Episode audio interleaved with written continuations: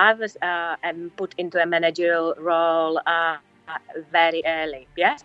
And uh, initially, I um, when you know I got my LSI back, which is like the leadership score, um, and um, my team uh, came back uh, with actually um, that I'm more like a dictator than a manager, yeah, because I was very outcome ori- oriented, and it could be a combination of my uh, an, an accent and my, my very outcome driven approach, yeah and no one could slack under my management. And um, and I, I was actually horrified uh, when I first got the feedback from my team.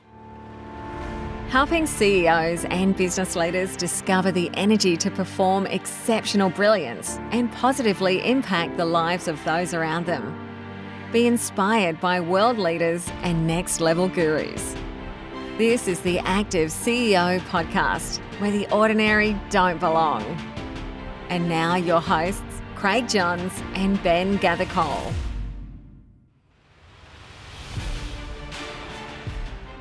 On this episode of the Active CEO podcast, we speak with an inspirational leader who thrives on collaboration, going the extra mile, and is known to deliver beyond expectations. She is passionate, committed, and easy to work with as she excels in managing and leading complex projects.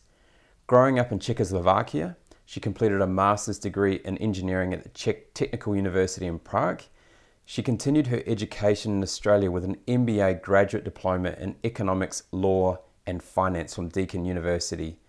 Her career took a leap forward as she took on a senior consultant role at Logica, where she delivered energy and utilities projects in Europe, US, and Australia. In 2001, she commenced nine successful years at Vodafone Australia, working her way up to head of marketing planning. During this time, she has delivered major products, uh, projects and programs with global companies such as Apple, Google, and HTC. Her expertise in integrated business plans, cross segment product roadmaps, and designing strategic processes has led to receiving Vodafone Hero and most prestigious Employee Excellence Awards. Over the past 10 years, she has worked for Billigence, with the last four years at the helm as CEO. Billigence is an international consultancy delivering innovative business intelligence solutions. I'm excited to introduce you to highly respected CEO who loves to compete in triathlon, snowboarding, and cross country skiing in her spare time, Yana Capra. Yana, welcome to the show. Thank you, Craig, for such a lovely introduction and um, looking forward to your questions. Oh, congratulations on such a wonderful career so far. So, so tell me, how did it all start out? You know, where did you grow up and what did you dream of as a child? Uh, I grew up in a little town called Louny, uh, close to. Um, uh, from very early on, uh, my dad uh, had really encouraged my sister and I to be very active in sport. Uh, uh, I started doing athletics, track and field, as seven years old, and very quickly have found love in running. Uh, but meanwhile, I was also very um, a student. Um, and during my early early life, I basically just split my time between school and sport. Some sometimes I guess a little bit scary because I was very driven individual. Uh, so I spent my, as I said, lovely time growing up in. Um, in um, in a town which supported sport, we had a great uh, athletics club. Um, I have learned how to cycle cycle uh, early on as well. Um, I probably wasn't into swimming at the time because in Czech Republic we didn't have uh, very good indoor pools. Um, so I probably got to go swimming maybe once a month. Uh, but um, that was something I had to pick up when I'm in Australia later on um, in my life. Yeah, so you know that part of the world, so near Prague, is, is a is bountiful in history. Um, obviously, part of the Bohemian sort of era, and you know there's a lot of beautiful castles and museums and places to visit. So it must be you know a, a wonderful place to grow up in. Um, absolutely. Um, if you look at the history, um, and some of you have uh, probably visited Prague, uh, uh, it's a it's an absolutely uh, beautiful.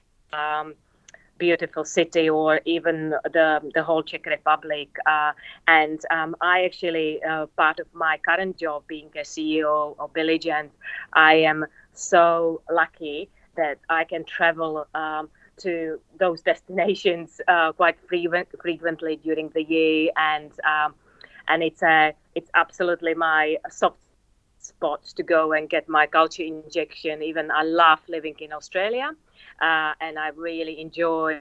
Um, you know the lifestyle which I have here.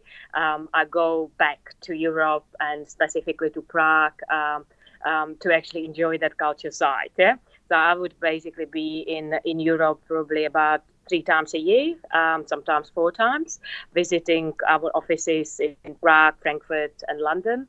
And, and of course, always sneaking and going for a, gallery visit or um, or theater or um, yeah, visiting one of the, the chateaus or castles. Yeah, so I, I love that, and um, I love that. I guess that's kind of jumping into my current um, current opportunities and roles. Yeah.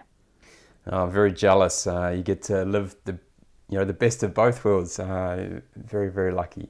Um, so, you, so you seem like a very process-driven person who loves So, what inspired you to study engineering at university, and how important has that been to the way you approach work now?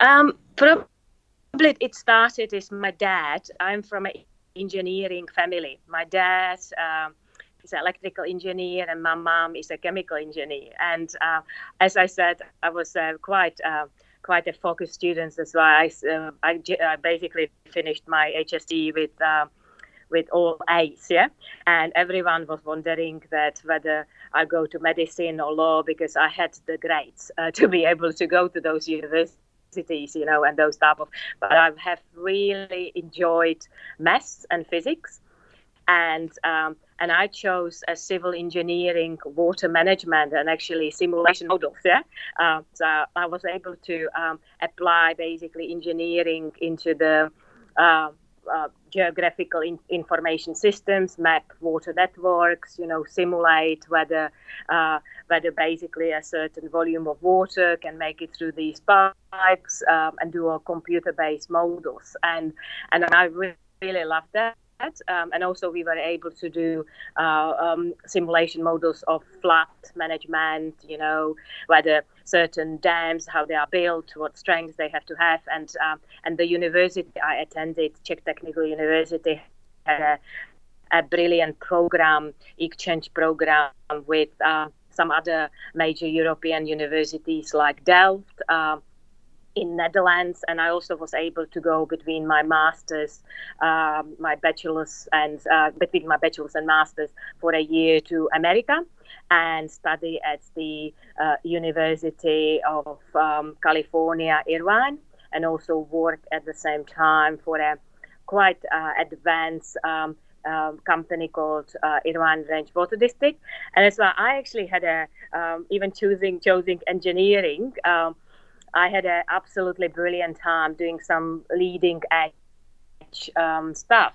to, you know, to uh, contribute to a bigger picture of like whether finding, you know, uh, whether this big rain uh, hydrological cycle, uh, how that will impact um, impact flooding in Europe, or um, you know, uh, designing potable and non-potable pipeline systems and using uh, latest um, computer-based technology to be able to simulate it.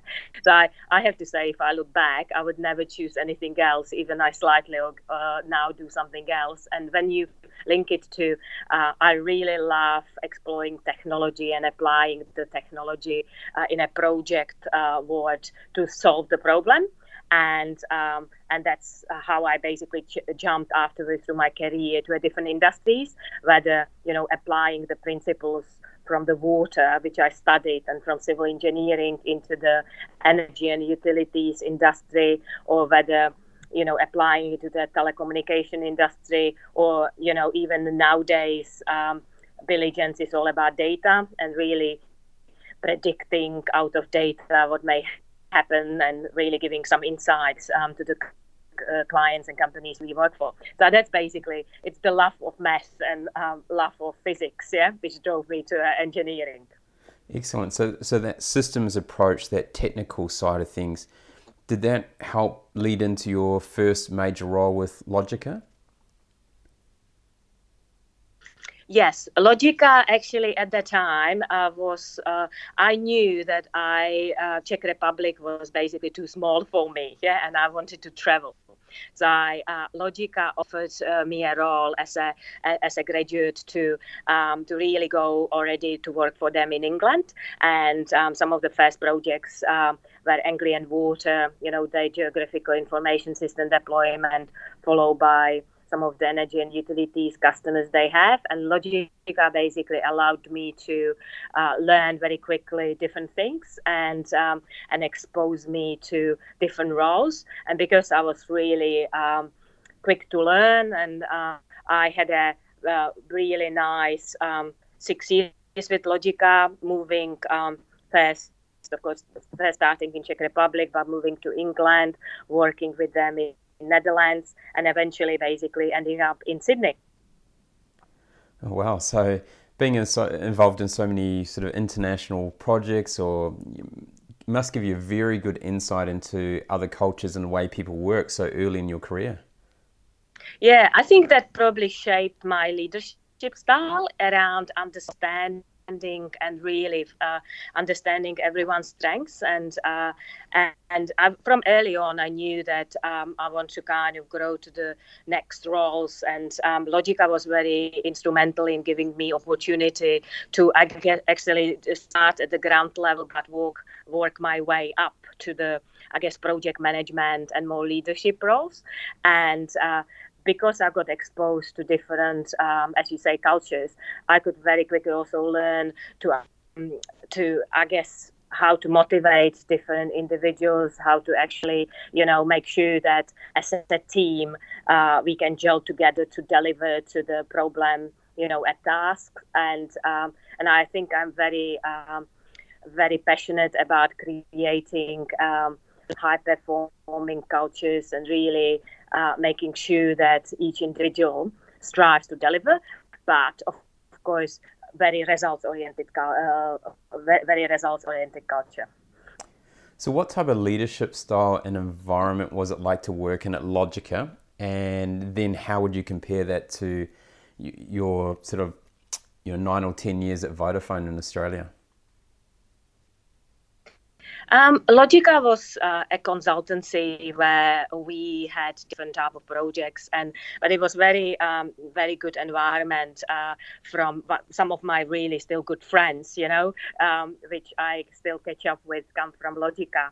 Uh, was lots of smart people working together and learning from each other, but of course driving to succeed um, and deliver the projects uh, which we had to deliver for the for the clients. Uh, when I decided to to move uh, to Vodafone, it was predominantly to try the other side and be more on a customer, which initially was my would be my customer because of course I would I would work for a different clients while in Logica, but I wanted to really try it on the other side, and I was lucky enough at quite early age that they have promoted me straight away to a to a managerial line management role.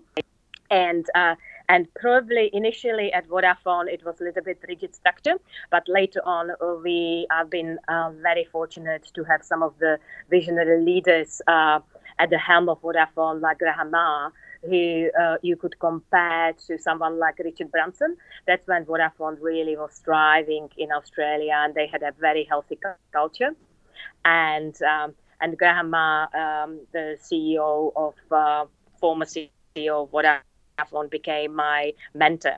And um, at Vodafone, um, I was supported to move from, uh, I guess, line management, IT uh, related role to actually business roles. Yeah, so I very uh, quite quickly from um, from a more project oriented role uh, moved to the line management role and afterwards uh, eventually ended up on a marketing side where um, C- CMO, our chief marketing officer, really trusted me with some of the uh, major deployments of. Um, I guess end-to-end deployments of um, like uh, I was behind the first uh, iPhone um, launch introduced to the Australian marketplace, and of course some of the Google phones afterwards followed, and it was a, such a um, really rewarding experience. And and I would say that, that at Vodafone, the culture that uh, at the time was um, such a healthy culture. We called it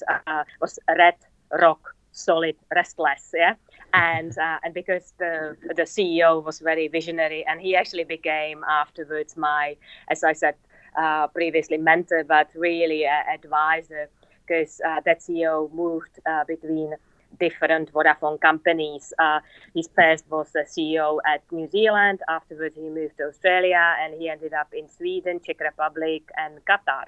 And we continued. Uh, we continued meeting after basically he exited uh, Vodafone, and and he had the same dream to basically live in Australia eight months and maybe four months or six months of the year to be in Europe. Yeah, uh, I guess um, same as me. And uh, and um, afterwards, uh, I stay a little longer in Vodafone.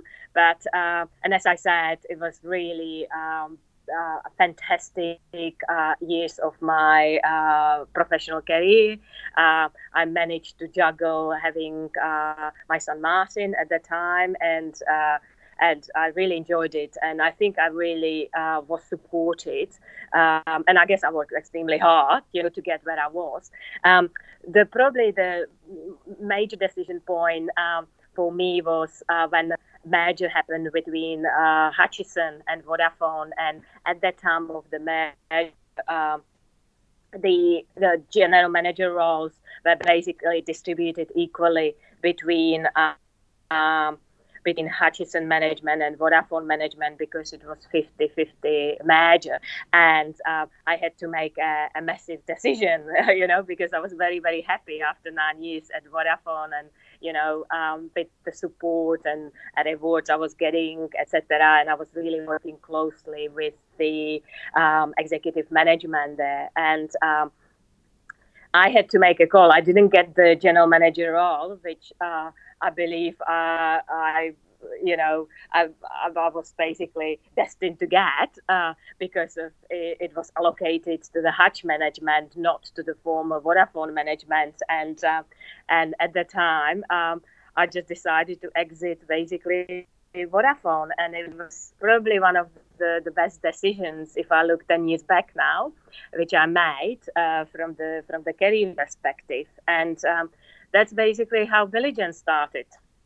Wow. And um, and um, yeah, so um, I don't know whether I should go into the details how we actually started with uh, uh, but um, yeah, I'm one of the owners uh, of Billigence, and um, and basically that's um, if I look back 10, 10 years, you know, um, it has been a really um, uh, fruitful, hard, but amazing journey.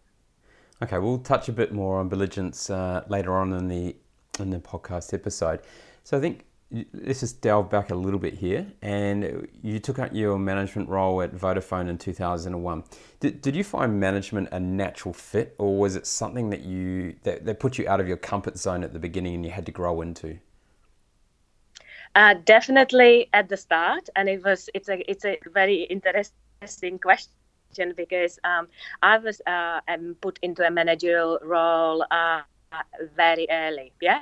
And uh, initially, I um, when you know I got my LSI back, which is like the leadership score, um, and um, my team uh, came back uh, with actually um, that I'm more like a dictator than a manager, yeah, because I was very outcome ori- oriented, and it could be a combination of my uh, an, an, accent and my, my very outcome driven approach, yeah, and no one could slack under my management, and um, and I I was actually horrified uh, when I first got the feedback from my team, and um, and um, I had to actually work. Uh, very hard on uh, delivery of uh, still being outcome um, uh, outcome driven and don't change how I am, but uh, be more affiliative in the way how I work with uh, my team. Yeah, because it was slightly different in Logica. Everyone was basically very outcome driven,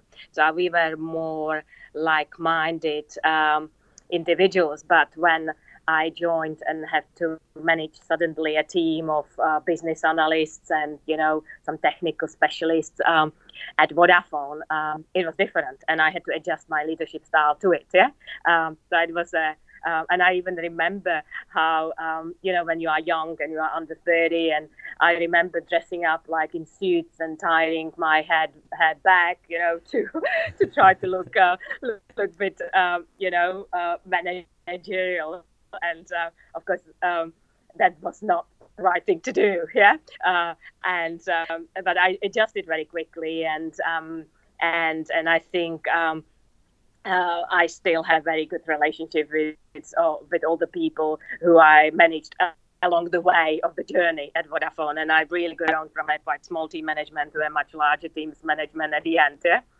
So a couple of good, you know, really good learning lessons there. Obviously, one the importance of reflecting on feedback really early and been able to adapt. And then obviously the the second one I think that's you know really important as well is that you need to be yourself. And you know it's not like oh there's the perception of what a manager or leader needs to look like. It's like no just be yourself. And when you're yourself you can that's when you deliver the best leadership and the best management. Yeah i am a big believer in the out authenticity in leadership. And everyone um, i think um, your leadership style uh, all of us is influenced by of course the others around you but it's up to you to take in what you think suits your leadership style but always make it your own uh, because that's what differentiates you from the others and that's when you make the, the most impact. And so did vodafone really allow you to develop your own management style or did they try and obviously mold you around the established ways of leading within Vodafone? Um, they had a, leadership in action uh, program, which of course all the managers went on, and uh, some of them, uh, some of the courses. It was actually really great program. It was a joint leadership program between um, Vodafone New Zealand and Vodafone Australia at that time, and. Um, um it was challenging to certain bits, but it also helped me.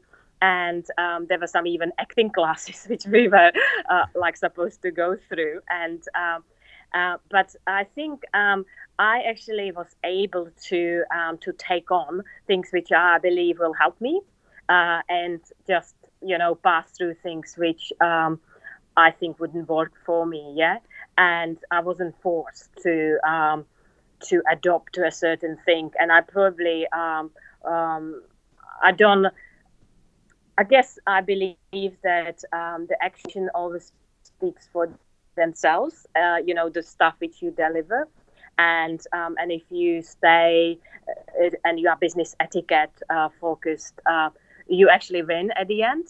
Uh, and um, so that's kind of my my mantra for um, how, I do anything. Yeah, and um, and people from that perspective afterwards um, believe me, and um, they they go you know behind that because they know that. Uh, all of us stand behind what um, what I said or what I presented, and um, and if I made mistake, I will acknowledge that, and I think that's big thing, and um, and that's you know that's my leadership style, and that's how why people want to work for me.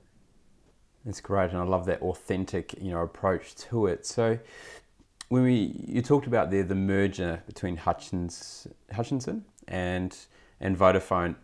So obviously during that time, that's a real challenge for people inside both organisations. You've got two different culture sets. Um, obviously, generally an aligned vision, but the cultures are quite unique. You know, you talked about you know it wasn't quite the right fit for you, and you moved out. So, what were some of the big challenges that you faced? Um, you don't have to give specifics here, but you know, sort of general aspects of during that merger. What were the biggest challenges for you and and for both teams? Um, I think there were two different, um, two two different, totally different cultures being merged together, and also different business objectives of both teams. Uh, because when you looked at the, the business model, uh, Hutchison was based on was more for low end, um, cheaper type of uh, plans and attracting that uh, level of customer base, while Vodafone was more on a SME, that medium, uh, more on a business side, and they were very successful in that space. Uh, um, and um, and of course, uh, Hutchison was much smaller organization with less customers, uh, uh, and that also reflected on the levels of the management, uh, where um, there was probably more experience on a Vodafone side in a managerial level because, of course, larger organization, and um, suddenly because it was a 50-50 merger, uh, some of uh, the general managers from a Hutchison side were promoted to the roles. Um, and some in a very even higher position than GM roles, uh, which they actually don't didn't have experience with, and um, and I think that was probably the biggest challenge to meld to merge those two different cultures, different um, experience, uh, and of course um, also probably the biggest mistake which was made was uh, to match the brand and try to basically now be everything. Uh, um, additionally, uh, the culture on the Hutchison side was very um, cost driven, while on Vodafone's side was more like, okay, value for money. Uh, however, uh, the cost driven culture afterwards caused um, some of the issues on the network side, which, of course, as you know, have resulted uh, later on with some difficulties. Uh, Vodafone really was after number two, uh, couldn't really get to number two because um, the difficulties through the merger and also the some of the uh, technical aspects, um, not investing enough into a certain um, merger projects around network side caused some major major, uh, I guess, outages, which of course impacted the uh, impacted the whole customer base, and um, they were, they lost customers, uh, um, you know, after the merger. So it took uh, it took Vodafone very very long time to to recover and still recovering till this point. Even they had um, some better management to come in. Uh, uh, more, I guess, focus on the um, culture and improving the culture. But you can see that um, any change and any merger cannot ever be taken lightly. And it needs to be carefully planned, and the people who are put in charge of these uh, acquisitions and mergers need to be very experienced, um, um, I guess, leaders. Uh, but nevertheless, um, uh, it, it, it was a interesting, um, interesting, um, I guess, experience to uh, um, to witness and to observe. Because uh, later on we became a vendor to um, to Vodafone, and so I was sitting still on for quite a long time on the, I guess, other side, um, and and it it some in some cases almost broke my heart yeah and from the personal um, personal level, um, I had a, such a uh, fantastic time during my nine years at Vodafone, and I am grateful to Vodafone for actually helping me to shape my leadership style. And um, I'm grateful for uh, really um, meeting um, their two former CEOs, which uh, both were my mentors, uh, Grahame Maher, and afterwards um, they had uh, Russell Hewitt, uh, who was also um, it was a successor to Grahame Maher, another amazing person who actually didn't get a job after the merger because um, there was 50-50 split between um, you know um, the Vodafone and Hutchison. So he, he he retired after that, and I think that was a big mistake. Yeah? But uh, that that's basically, you know, uh, I guess in summary, my uh, my experience from that merger. And then, so obviously from there, then you transitioned into um, establishing your own company, and you know, obviously that led to being CEO long term. So, can you kind of share a little bit more with our listeners the purpose of Billigence and what allows it to stand out from the crowd?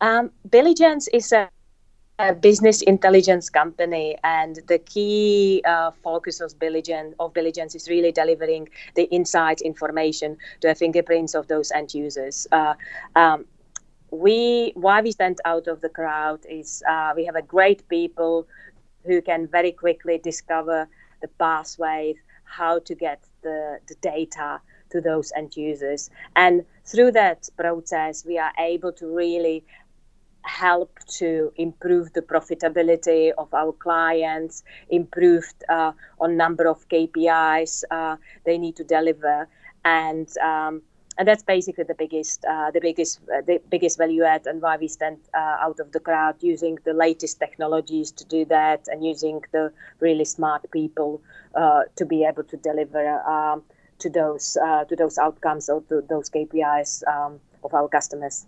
It must be very satisfying when you see your clients, um, you know, excel and start to achieve their KPIs. You know, very different to just focusing internally on achieving outcomes within inside a business. Absolutely, and um, and uh, my biggest satisfaction is is um, that when customer actually uh, stays with us for very long period of time because they always come to us for advice, for innovation, for ideas, and and really to engage our consultants to help them, to complement them, to take them on a journey, to to get them to that uh, data and that information they need uh, in a very agile manner, and and that ongoing. Um, support we get with from some of the leaders in the industry in Australia and, and overseas um, that's what really uh, is that satisfaction because it's both ways. It's partnership uh, between us delivering, you know, uh, that technological advancements and um, really high quality people. But on the other side, we learn about the the problems, the you know even those people we work with, we learn from them because they are leaders in their spaces, and that's I guess the the best. Uh, you know um, synergy which I can achieve. That's right. It's both ways learning and support. So you started off. You, you're the founder.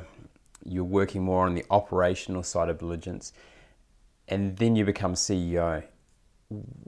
Did that change your approach to the business, or change the way you saw it when you became CEO? Um, I guess I should probably give a little bit of background. Uh, I'm very, very lucky. Uh, I, I guess I found my partner, my husband, and we are very complementary. Yeah. So he actually, eh, to be absolutely fair, he had the idea of establishing Billigence. Yeah. But he probably wasn't very operationally um, strong to, uh, I guess, um, set up. He had the ideas. He's he's our I guess technological uh, strategist and an expert. He understands all the latest technologies. Uh, but I always had that um, operational side uh, in me, and I always could deliver projects. You know, get right people for the projects um, and make it happen. Yeah. Uh, so I, uh, I always had that as a skill. What I didn't know I have as well is that I'm able to sell things, yeah, and um, that basically by um, by I guess um, you know being able to um, understand the vision of the customer, being able to understand how possibly we can um, deliver uh, to that vision of the customer.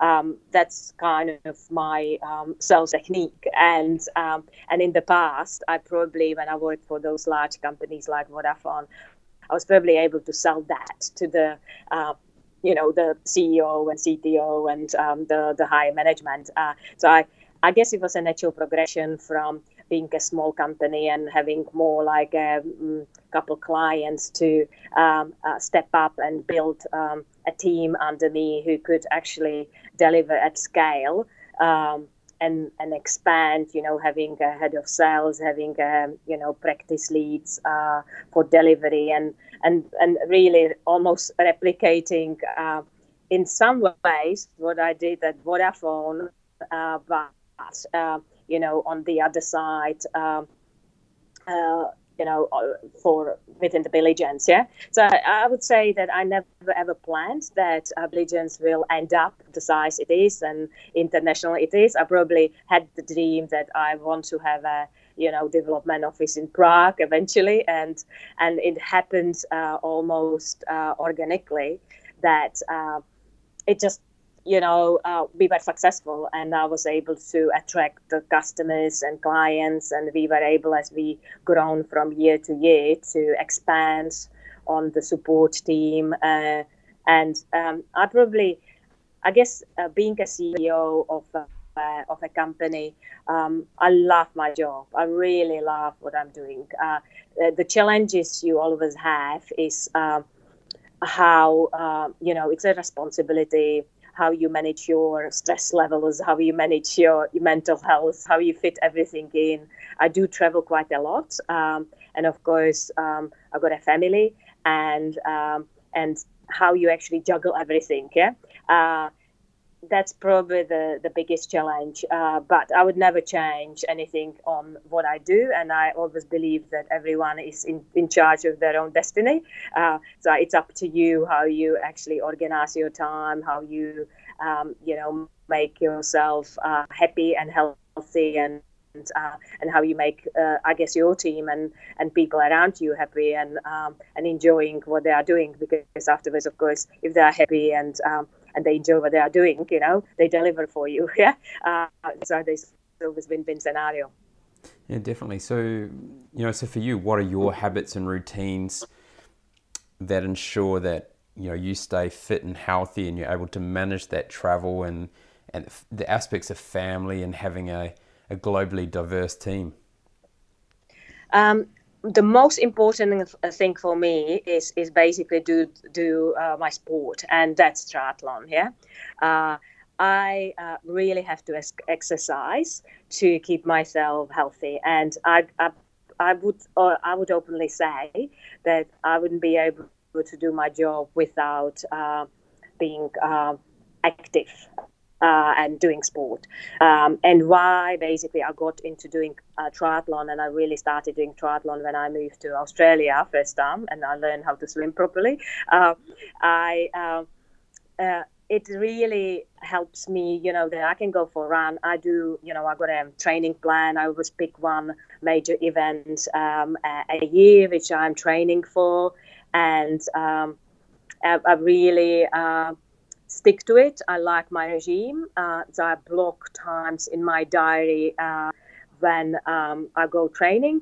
Of course, sometimes it doesn't really work out that way because there is some international call at night or in the morning, or there's some major negotiate negotiation which is happening. Um, so I, it, it's never 100%. Yeah. Uh, however, um, I I really majority of um, time I really make the time and and I'm yeah I really enjoy it. And around the family uh, I we are lucky because we all love the same sport yeah? Or we kind of I guess brainwashed um, our son into uh, loving this, this, sport I would say. Um, so we all do it as a family and um, and that also helps yeah which means that that family time can be spent, uh, you know, doing exercise or you know, doing going for a ride or going for a run. Even I guess you know, as the as as our our son is growing, of course, um, he's overtaking us, and he waits for um, for for his mom and dad. And um, but um, I really um, enjoy it. And um, later, like two years ago, I even um, decided because um, I like uh, everyone to be active around me too, and I think it's important. So Billigence actually um, sponsors uh, um, kids programs. Uh, um, kids programs like our Go series here in Sydney, uh, which is a little um, like a racing in for uh, kids um, ages basically 10 and below. Um, I also um, did my um, triathlon development uh, um, course certification.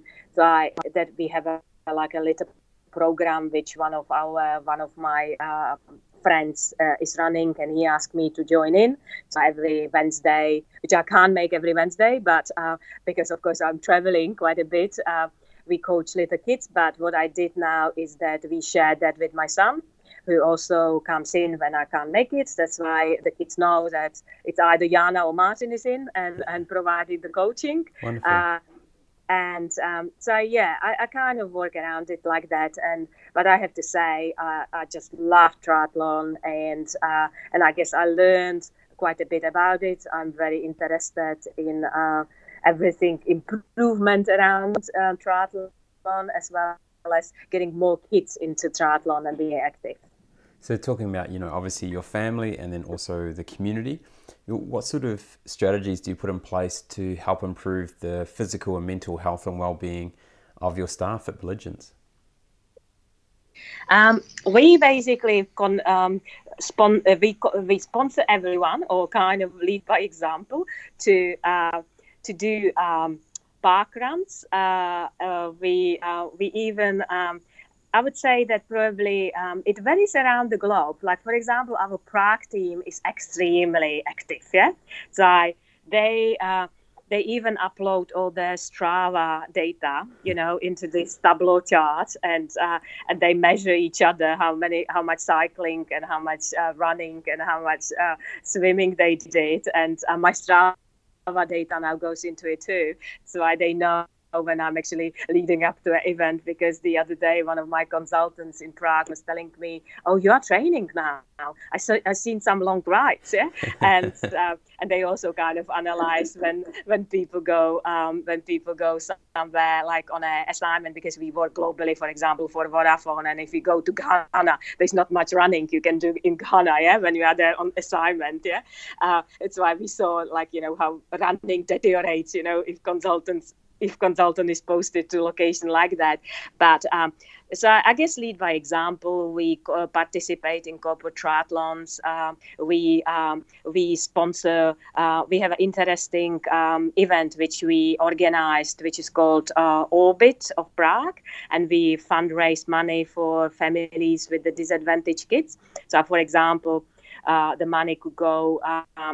Which is fundraised. Uh, we buy them a car, which is uh, you know made for the kid with a disab- disability or things like that. And it's a ride, you know, which is about 30k and also 60k. We organize it once a year, and all the people from the team are participating here in. Um, in Sydney. Um, I mentioned that we sponsor the Go series. That's why we pay for the medals of the kids. Um, all our staff, their families come to that too. Uh, so we just do things uh, like that. Uh, so I, yeah, and um, and especially with our youngsters, young consultants, uh, we try to encourage them to to to do the sport, yeah, and um, yeah, so that's basically um, in nutshell. Um, Some great, great projects there, and you know, wonderful to give back to the community and help people that maybe a little bit less dis- uh, less advantaged or disadvantaged. Sorry. So we all know smart people have great answers, but the best people have great questions. So when was the last time you did something for the first time? Ah, if I did something for first time. Uh, mm, that's a very difficult question. Uh, first time. Yes. Okay. Uh, okay. I have a um, very um, interesting one. Um, before Christmas, I went on my first girls' trip ever to Bhutan and it was a, a, a camping hiking trip to 5,000 meters. And um, it was one of the best uh, holidays I had in ages. Um, I am very, um, I guess, um, I've got female friends, uh, but of course, I'm I'm operating in very male-dominated environment, and we do have and I encourage uh, girls in our team, etc. But I never went on a just a female trip, and it was brilliant. It was a couple friends. We got together, organized this uh, unbelievable trip to the happiest place, uh, you know, in the world. uh, Bhutan, which measure their um, happiness by gross national index uh, rather than GDP. And I had a brilliant time. Excellent. Oh, it sounds exciting. It's one country or one place I haven't been to yet. So, what is the one question that you would love to solve?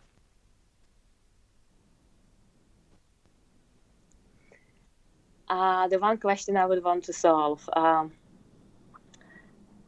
I guess, uh, how I could uh, how I could work less uh, because I am workaholic by nature, yeah, and uh, I've been born with um, a lot of energy, um, and that's probably why I can, you know, uh, do the job I do as well as juggle, you know, family, uh, family, and um, I'm still learning uh, how to work less, yeah, and how to um, sometimes, uh, uh, I guess, even relax more. I have improved enormously. Uh, I, if I look back, um, I guess 10, 15 years ago to my Vodafone times, I worked even harder. And I guess it uh, helped me to get where I am from the career perspective. But uh, I do work hard.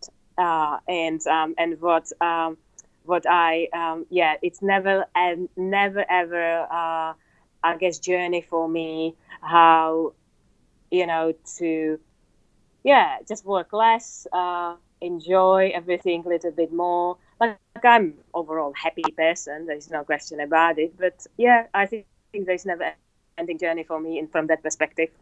I don't think you're alone in that question. So it's a very good one to try and solve. Who has left the greatest impression and had the most impact on your career and why? Definitely Grandma and uh, probably my yeah. That's why there's two people. Uh, so I, uh, I start with the, I guess, more uh, work related one. Um, um, as a CEO, um, has been the most inspirational person in making things happen and really being there for every single employee of Vodafone or the teams he has been leading. He made such a um, impact on anyone you would speak to. Uh, from the leadership perspective, from the support. Uh, the way how I got to know him, uh, he actually showed up next to me at this breast cancer run, and it was supposed to be female run, and his wife put shirt on, so skirt on him, yeah, and he was a good runner, yeah, and uh, and he, he, basically he ran next to me those 10 guys. He was a little bit worse than me. Yeah i'm a quite good runner. Yeah but it was we had so much fun during that uh, run. And he just approached the life with um, just put so much energy in everything what he was doing. And unfortunately um, uh, he, he he passed away. And probably too early for he could have given a lot more to charities. And he was probably quite full on all the time, and um, unfortunately, um, yeah, he he had a uh, um, I think it was a heart attack or something like that. But uh, but he lived very healthily. It's not that, but uh, he was probably the most inspirational and uh, and leader which I you know had a such a pleasure to uh, work with, and he became later my mentor. Uh, and my dad, uh, my dad, um, I've got a sister, and uh, and basically he never ever, he always was there. He encouraged us to do all the different sports. You know, he was always with us. He always, I remember when I didn't want to go skiing when I was three year old or whatever. He always in- encouraged us, and now of course I can ski, I can snowboard, I can, you know, uh, and there was my dad who was there encouraging me and really you know being there sports wise and really I think, never solving anything for me, but uh, giving me that confidence that I can do it and I can do it all. Yeah. And uh, I can ride a bicycle. You know, he, he put me on a um, mail bike early on. Yeah. Uh, so I, and I think that really helped me to to go after anything I wanted. Yeah and and he gave me that confidence and i think that's that's what i'm really grateful to him for Wow, yeah, some some two people that have had a, a major influx influence on your life, and you can you can see that in the passion that you have and uh, in the way you talk about the roles you've done and, and the way you lead. So, um, well done. How can people learn more about what you do, and if they'd like to connect with you, what is the best way to do that?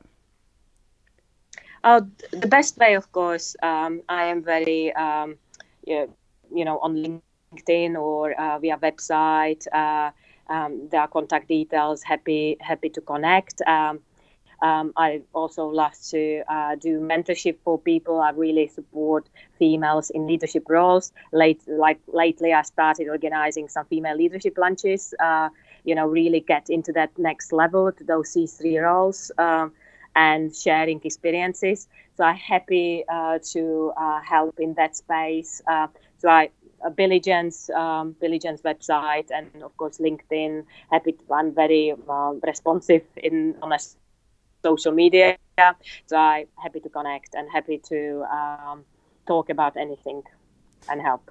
So Jana, it's been an absolute pleasure speaking with you today. Uh, you can really feel the passion in your voice uh, about the work that you do and the people that you influence as a leader and, and also the people that you get to work with and, and help solve problems with your clients. Um, really, really enjoyed um, sort of getting to understand you from that from when you loved your engineering and taking that sort of problem solving approach and the math and the physics and applying that into the technology um, you know the electricity and the utilities type environment and then into obviously telecommunications with Vodafone and and now with the work that you do at Billigence um, I can I can just see your team now. They'll all be smiling, but at the same time working very, very hard to ensure that they deliver those projects on on time.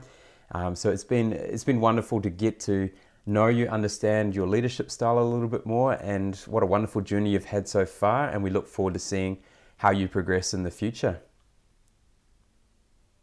Um, thank you so much, Greg, for the opportunity, and it has been um, absolute pleasure talking to you. And um, thank you, appreciate it. You're welcome. Today's Active CEO Wellness tip is about prioritizing, and we're really talking about the investment in your time, in your career, with your physical activity. And it's incredibly important to actually prioritize that so you're the best version of yourself. So when you set your schedule, right, you, have got different meetings throughout the day, and it, you can turn your exercise into a priority meeting. So it's something that you put in your schedule. It's there, and it's it's a non-negotiable. You've got to make sure that you put into that because the more you do it, the better you're going to feel both physically and mentally. It's and it's just habits that you need to get into also. And I know we've spoken before about um, getting off the bus maybe a stop or two early and walking a bit more into work, or choosing to use the stairs rather than the elevator so it's about prioritizing the things that you do and making that choice. Because exercise is even more effective than antidepressants and even ADHD type medication for enhancing your mood and mental focus. So there's, there's a lot of powerful aspects that come out of prioritizing that meeting so you get out and you make sure you exercise every day.